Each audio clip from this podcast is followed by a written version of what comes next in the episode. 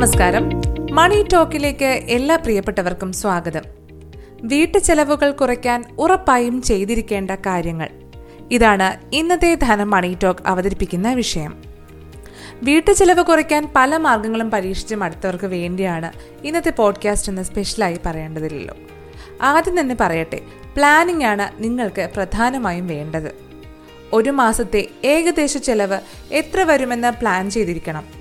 വന്നേക്കാവുന്ന അധിക ചെലവ് വേറെയും എഴുതണം. ഇതിൽ വിവാഹം ബർത്ത്ഡേ എന്നിവയെല്ലാം ഉൾപ്പെടുത്തണം. എമർജൻസി ഫണ്ട് കരുതി വെച്ചു കഴിഞ്ഞാൽ അതിൽ നിന്നെടുത്ത് ചെലവഴിക്കാതെ വേണം മറ്റ് ചെലവുകളെ നിയന്ത്രിക്കാൻ. ഒരു മാസം കഴിയുമ്പോൾ ചെലവായ തുകയും മുൻകൂട്ടി പ്ലാൻ ചെയ്ത തുകയും തമ്മിൽ താരതമ്യം ചെയ്ത് നോക്കുക. നിങ്ങളുടെ പ്ലാനിങ്ങിനനുസരിച്ചാണ് റിസൾട്ട് എങ്കിൽ അത് മികച്ച പ്ലാനിങ്ങിന്റെ ഗുണമാണെന്ന് വിശ്വസിക്കാം. അതനുസരിച്ച് ചെലവഴിച്ചാൽ മാസാവസാനം എത്തുമ്പോൾ കയ്യിൽ എന്തെങ്കിലും മിച്ചം കാണും.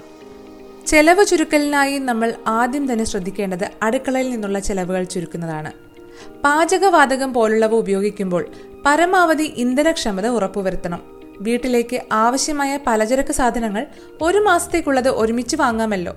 വീട്ടിലൊരു അടുക്കളത്തോട്ടം ഉണ്ടെങ്കിലോ പച്ചക്കറിയുടെ വില ലാഭിക്കുകയും ചെയ്യാം. കൂടാതെ വിഷവിമുക്തമായ പച്ചക്കറികൾ ഭക്ഷണത്തിന്റെ ഭാഗമാക്കി ഹെൽത്തി ലൈഫ് സ്റ്റൈൽ തുടരുകയും ചെയ്യാം. മീനും ഇറച്ചിയും സ്ഥിരമായി വാങ്ങുന്നവർ അതിലൊരു മാറ്റം വരുത്തിയാൽ തന്നെ പണം ലാഭിക്കാം. പുറത്തു നിന്നുള്ള ഭക്ഷണം പരമാവധി കുറയ്ക്കുക. ആരോഗ്യം നേടാം പണവും ലാഭിക്കാം. മറ്റൊന്ന് കുറിച്ചു വെക്കുന്നതാണ്. അതായത് നമ്മുടെ ചെലവുകൾ നമ്മൾ തന്നെ കുറിച്ചു വെക്കുന്നത്. ദിവസേനയുള്ള ചെലവുകൾ തീർച്ചയായും നിങ്ങൾ എഴുതി വെക്കണം. ഇതൊരു സാമ്പത്തിക ആസൂത്രണത്തിന്റെ അടിത്തറയാണെന്ന് മനസ്സിലാക്കാം. മാസാവസാനം കൂട്ടി നോക്കുമ്പോൾ കൃത്യമായ കണക്കറിയാൻ ഇത് സഹായിക്കുമെന്നത് വേറെ കാര്യം. ചിട്ടി ഫണ്ട് പോലുള്ളവ ചെറിയ സമ്പാദ്യ പദ്ധതികളാണെങ്കിൽ പോലും പെട്ടെന്നുള്ള സാമ്പത്തിക അത്യാവശ്യങ്ങൾക്ക് ഏറെ ഉപകാരപ്പെടും. ഒരു മാസത്തെ ചെലവ് മറ്റൊരു മാസത്തേക്കാൾ കൂടുതലായാൽ എവിടെയാണ് കാശ് ചോർന്നതെന്ന് തീർച്ചയായും മനസ്സിലാക്കണം. അതുമുതൽ അടുത്ത മാസം ശ്രദ്ധിച്ചും തുടങ്ങാമല്ലോ. ഒരു വർഷം മുഴുവൻ ഈ രീതി സ്വീകരിച്ചു നോക്കൂ. നിങ്ങളുടെ സമ്പാദ്യത്തിൽ തീർച്ചയായും ഉണർവ് പ്രകടമാകും. അടുത്തത് നമുക്ക് പാഠമാക്കാൻ കഴിയുന്ന ഒരു കാര്യം പറയട്ടെ. അതായത് നമ്മുടെ കൊറോണ കാലത്തെ പാഠമാക്കി നമുക്ക് ചെലവുകൾ ചുരുക്കാം. എങ്ങനെയെന്നല്ലേ? വീട്ടിലിരുന്നപ്പോൾ വീട്ടിലെ ഭക്ഷണം മാത്രം കഴിക്കാൻ കുടുംബത്തിലെ എല്ലാവരും നിർബന്ധിതരായിരുന്നു. അതുപോലെ തന്നെ ഷോപ്പിംഗ് കുറച്ചിരുന്നു. ആരോഗ്യം മാത്രമല്ല ചെലവ് ചുരുക്കൽ മാർഗം കൂടിയായിരുന്നു ഇത്. വീട്ടിലുണ്ടാക്കി കഴിക്കുന്നതിനേക്കാൾ ഏതാണ്ട് ഇരുപത് മടങ്ങ് ചിലവേറിയതാണ് പുറത്തുനിന്ന് കഴിക്കുന്നത്. അതുപോലെ ഷോപ്പിങ്ങിനായി നമ്മൾ പുറത്തു പോകുമ്പോഴും ഭക്ഷണം കഴിക്കാതെ വരുന്നവർ ചുരുക്കമല്ലേ? ഇങ്ങനെയൊക്കെ നോക്കൂ തീർച്ചയായും നിങ്ങളുടെ ചിലവുകൾ ചുരുക്കും. കുടുംബ ബജറ്റ് തയ്യാറാക്കുന്നതിന്റെ പ്രത്യേകതയാണ് ഇനി പറയുന്നത്. കുടുംബ ബജറ്റ് തയ്യാറാക്കുമ്പോൾ വരവ് ചെലവ് കണക്കുകളെക്കുറിച്ച് വീട്ടിലുള്ളവരെ എല്ലാവരെയും പറഞ്ഞു ബോധ്യപ്പെടുത്തണം.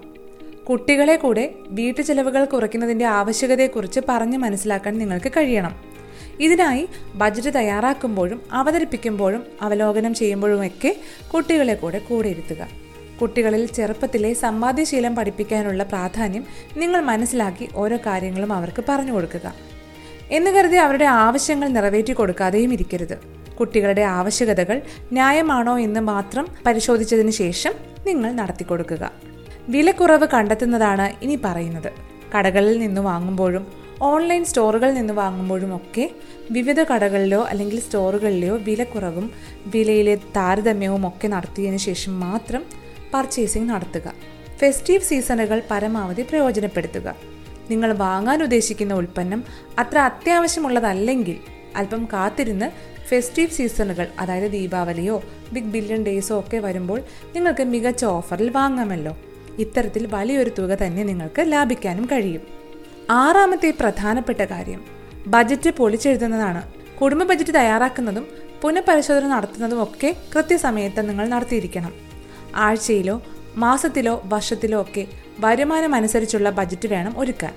ആഴ്ചയിലോ മാസത്തിലോ നിങ്ങൾക്ക് എത്ര വരുമാനം കിട്ടുന്നുണ്ടെന്ന് കണ്ടെത്തണം.